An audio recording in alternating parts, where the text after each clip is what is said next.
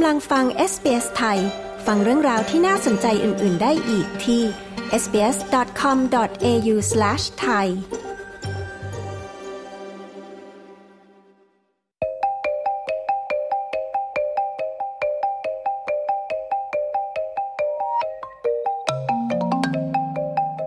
ข่าวสายตรงจากประเทศไทยประจำวันจันทร์ที่25ธันวาคมพุทธศักราช2566เกาะติดสถานการณ์ก่อนศาลรัฐธรรมนูญจะวินิจฉัยคดีม.112กับพรรคก้าวไกลในวันนี้และประเด็นเติมน้ำมันแต่ได้น้ำมันไม่ครบคุณชาดาสมบูรณ์ผลผู้สื่อข่าวของ SBS ประจำประเทศไทยมีรายละเอียดค่ะสวัสดีค่ะคุณชาดาสวัสดีคุณผู้ฟังที่เคารพทุกท่านค่ะวันนี้ศาลรัฐธรรมนูญจะพิจารณาคดีม.112กับพรรคก้าวไกลตรงนี้มีการยื่นความคิดเห็นเพิ่มเติมอย่างไรบ้างไหมคะการไต่สวนของศาลรัฐธรรมนูญในวันนี้ที่จะมีการพิจารณาคดีที่พรรคก้าวไกลได้หาเสียงยกเลิกประมวลกฎหมายอาญามาตรา112ซึ่งก็เป็นความผิดต่อองค์พระมหากษัตริย์ไทยซึ่งประมวลกฎหมายอาญามาตรา112นั้นระบุไว้ว่าผู้ใดหมิ่นประมาทดูหมิ่นหรือแสดงความอาฆาตมาตร้ายพระมหากษัตริย์พระราชินีรัชทายาทหรือผู้สำเร็จราชการแทนพระองค์ต้องระวังโทษจำคุก3ปีถึง15ปีซึ่งกฎหมายไทยนั้นได้บรรจุเรื่องนี้เอาไว้ตั้งแต่ในสมัยรศ.127ทางด้านของผู้ที่เกี่ยวข้องกับคดีนี้อย่างนายธีรยุทธ์สุวรรณเกษรที่เป็นผู้ยื่นคำร้องให้พิจารณาในเรื่องนี้ระบุนะคะว่ามั่นใจในคำร้องเพราะว่าก่อนหน้านี้เมื่อ2สัปดาห์ที่ผ่านมาศาลได้อนุญาตให้เขานั้นเข้าไปตรวจสำนวนที่ยื่นร้องต่อศาลโดยเท่าที่ดูข้อมูลนายธีรยุทธ์ระบุว่าข้อมูลที่ศาลเรียกข้อมูลเพิ่มเติมจากหน่วยงานราชการส่งมาให้ศาลพิจารณาประกอบกับสำนวนคำร้องนั้นพบว่าส่วนใหญ่แล้วหน่วยงานราชการได้ส่งคำร้องต่างๆและรายละเอียดส่งให้ศาลจนครบถ้วนทุกอย่างนั้นออกมาในทิศทางที่ค่อนข้างจะสนับสนุนคำร้องที่ตัวเขาได้ยื่นต่อศาลแต่สุดท้ายแล้วศาลรัฐธรรมนูญจะวินิจฉัยออกมาเป็นอย่างไรนายธีรยุทธ์ระบุว่าก็อยู่ในอำนาจและการพิจารณาของศาลรัฐธรรมนูญซึ่งมีรายงานข่าวจากศาลรัฐธรรมนูญแจ้งค่ะว่าพยานบุคคลที่ศาลเรียกมาให้ถ้อยคำในวันนี้จะเป็นพยานที่เป็นนักกฎหมายจากฝ่ายพรรคก้าวไกลซึ่งทางพรรคก้าวไกลนั้นได้เสนอบัญชีรายชื่อให้ศาลพิจารณาทั้งหมด6ปากด้วยกันซึ่งจะมี2ปากที่เป็นพยานปากสำคัญก็คือนายพิธาลิ้มเจริญรัตน์ซึ่งเป็นหัวหน้าพรรคก้าวไกลในสมัยนั้นและนายชัยธวัฒน์ตุลาธนเลขาธิการพรรคก้าวไกลใน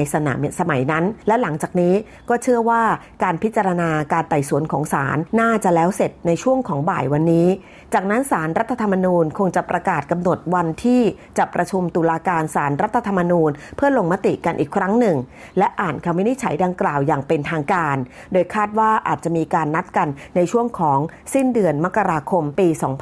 2567ค่ะแล้วมีแนวโน้มว่าการวินิจฉัยของศาลรัฐธรรมนูญจะเป็นยังไงคะและสิ่งนี้จะกระทบกับพรรคก้าวไกลอย่างไรบ้างคะสำหรับคำร้องในคดีดังกล่าวนี้ต้องพิจารณาดูว่าหากที่สุดแล้วศาลรัฐธรรมนูญยกคำร้องเรื่องนี้ก็ถือว่ายุติลงทันทีค่ะถือว่าไม่มีปัญหาเกิดขึ้นกับพรรคก้าวไกลและพรรคก้าวไกลไม่ได้กระทำผิดใดๆแต่หากศาลรัฐธรรมนูญมีคำสั่งให้พรรคก้าวไกล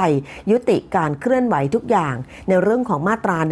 112ก็อาจจะทำให้มีบางฝ่ายเคลื่อนไหวต่อโดยจะต้องไปยื่นเรื่องต่อนายแสวงบุญมีเลขาธิการกกต.ในฐานะนายทะเบียนพรรคการเมืองเพื่อขอให้กกต.นั้นยื่นคำร้องเอาผิดกับนายพิธาลิ้มเจริญรัตน์และพรรคก้าวไกลโดยให้ยื่นต่อศาลรัฐธรรมนูญตามมาตรา92ของพระราชบัญญัติพรรคการเมืองที่บัญญัติเอาไว้ว่าหากพรรคการเมืองใดกระทำการอันเป็นปฏิปักษ์ต่อการปกครองให้กกต.ยื่นคำร้องให้ศาลรัฐธรรมนูญสั่งให้ยุบพรรคและเพิกถอนสิทธิสมัครรับเลือกตั้งของคณะกรรมการบริหารพรรคต่อไปซึ่งหากศาลรัฐธรรมนูญวินิจฉัยว่าพรรคก้าวไกลยุติเรื่องนี้ก็เท่ากับว่าจะต้องดำเนินการต่อเนื่องเพื่อให้เกิดการยุบพรรคต่อไปค่ะขณะเดียวกันทางด้านของนายพฤทธิ์วัชรสินธุสสของบัญชีรายชื่อพรรคก้าวไกลหรือในอีกตำแหน่งหนึ่งก็คือโฆษกพรรคก้าวไกลระบุนะคะว่าตัวพรรคเองก็ได้มอบหมายให้ทั้งนายพิธาและนายชัยธวัฒน์ดูแลในคดีนี้พอทั้งคู่ต่างดำรงตำแหน่งหัวหน้าพรรคและเลขาธิการพรรคในช่วงของการหาเสียงเลือกตั้งโดยได้เตรียมข้อมูลรายละเอียดต่างๆอย่างรอบด้านแล้วมั่นใจว่าจะสามารถชี้แจงต่อศาลได้และมั่นใจว่าชี้แจงได้ในทุกคำถามพรรคนั้นพร้อมที่จะพิสูจน์ความ ริสุทธิ์ผ่านกระบวนการยุติธรรมของศาลรัฐธรรมนูญและยืนยันว่าทุกอย่างที่ดำเนินการไปรวมไปถึงการเสนอขอแก้ไขมาตรา112ที่ว่าผู้ใดหมิ่นประมาทดูหมิ่นหรือแสดงความอาฆาตมาตร้ายพระมหากษัตริย์พระราชินีรัชทายาทหรือผู้สำเร็จราชการแทนพระองค์ต้องระวังโทษจำคุก3ปีถึง15ปีนั้นถือเป็นการดำเนินการที่ขอแก้ไขตามภายใต้ของกรอบรัฐธรรมนูญและภายใต้กรอบของกฎหมายทุกประการค่ะสำหรับข่าวที่มีประชาชนเติมน้ำมันแล้วไม่ได้น้ำมันครบจำนวนเรื่องนี้หน่วยงานที่เกี่ยวข้องจะแก้ไขเร่งแก้ปัญหาอย่างไรคะมาดูเรื่องของปัญหาการเติมน้ำมันไม่เต็มลิตรและมีประชาชนร้องเรียนจำนวนมากนั้นนายภูมิธรรมเวชยชัยรองนายกรัฐมนตรีและรัฐมนตรีว่าการกระทรวงพาณิชย์ระบุว่าประชาชนร้องเรียนเกี่ยวกับกรณีนี้มาโดยตลอดว่าเติมน้ำมันแต่ละครั้งนั้นจ่ายเงินเต็มแต่น้ำมันที่ได้นั้นไม่เต็มลิตรเรื่องนี้เกี่ยวข้องกับ2กระทรวงด้วยกันค่ะคือ1กระทรวงพลังงานและกระทรวงพาณิชย์นายภูมิธรรมระบุว่ากระทรวงพาณิชย์นั้นเป็นปลายน้ำที่จะต้องมาควบคุมเรื่องของราคาและดูแลความถูกต้องให้กับพี่น้องประชาชนส่วนกระทรวงพลังงานนั้นคือต้นน้ำที่ต้องดูแลปั๊มน้ำมันแต่ละปั๊มที่เป็นต้นเรื่องในการออกหัวจ่ายซึ่งเรื่องนี้เองได้มีการหารือกันและมีรายงานจากกรมการค้าภายในค่ะว่าในวันนี้25ธันวาคมนายวัฒนศักดิ์เสือเอี่ยมอธิบดีกรมการค้าภายในได้เรียกประชุมผู้ประกอบการน้ำมันเพื่อกำชับให้เข้มงวดในการตรวจสอบหัวจ่ายในสถานีน้ำมันต่างๆโดยมีการประชุมกันเป็นการหารือด่วนตามข้อสั่งการของนายภูมิธรรมเวชยชัยในขณะเดียวกันเรื่องของการดูแล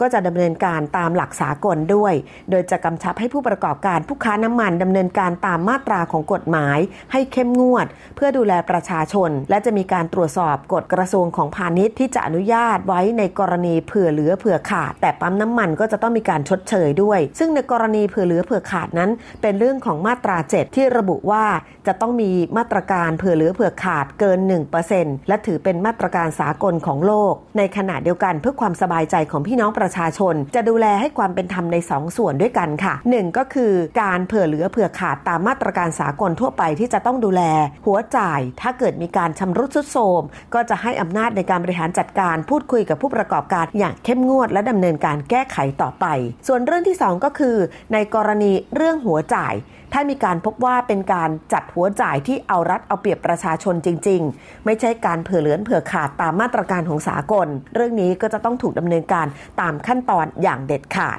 อย่างไรก็ตามค่ะมีการย้ำนะคะว่า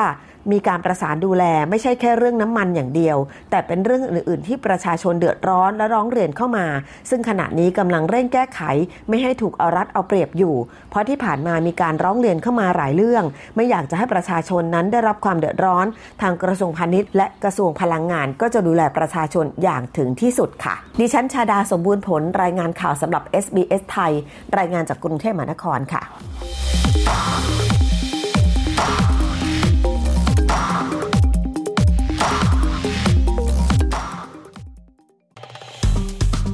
กดไลค์แชร์และแสดงความเห็นไป follow SBS ไทยทาง Facebook